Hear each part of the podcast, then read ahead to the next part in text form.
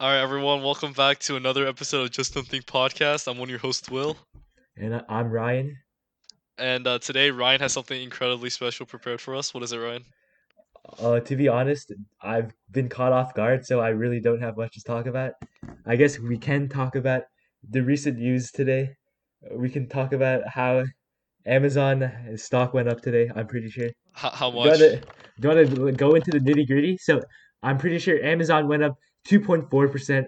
so it w- went from its opening price of $3,176 to $3,240. So an increase of $75.84 per share. Pretty That's- incredible. if you ask me, Wait, why? why did it go up? If there's nowhere to go, like stocks just That's true. naturally go up.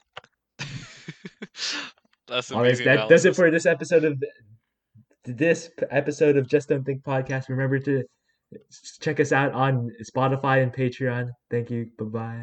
Bye bye.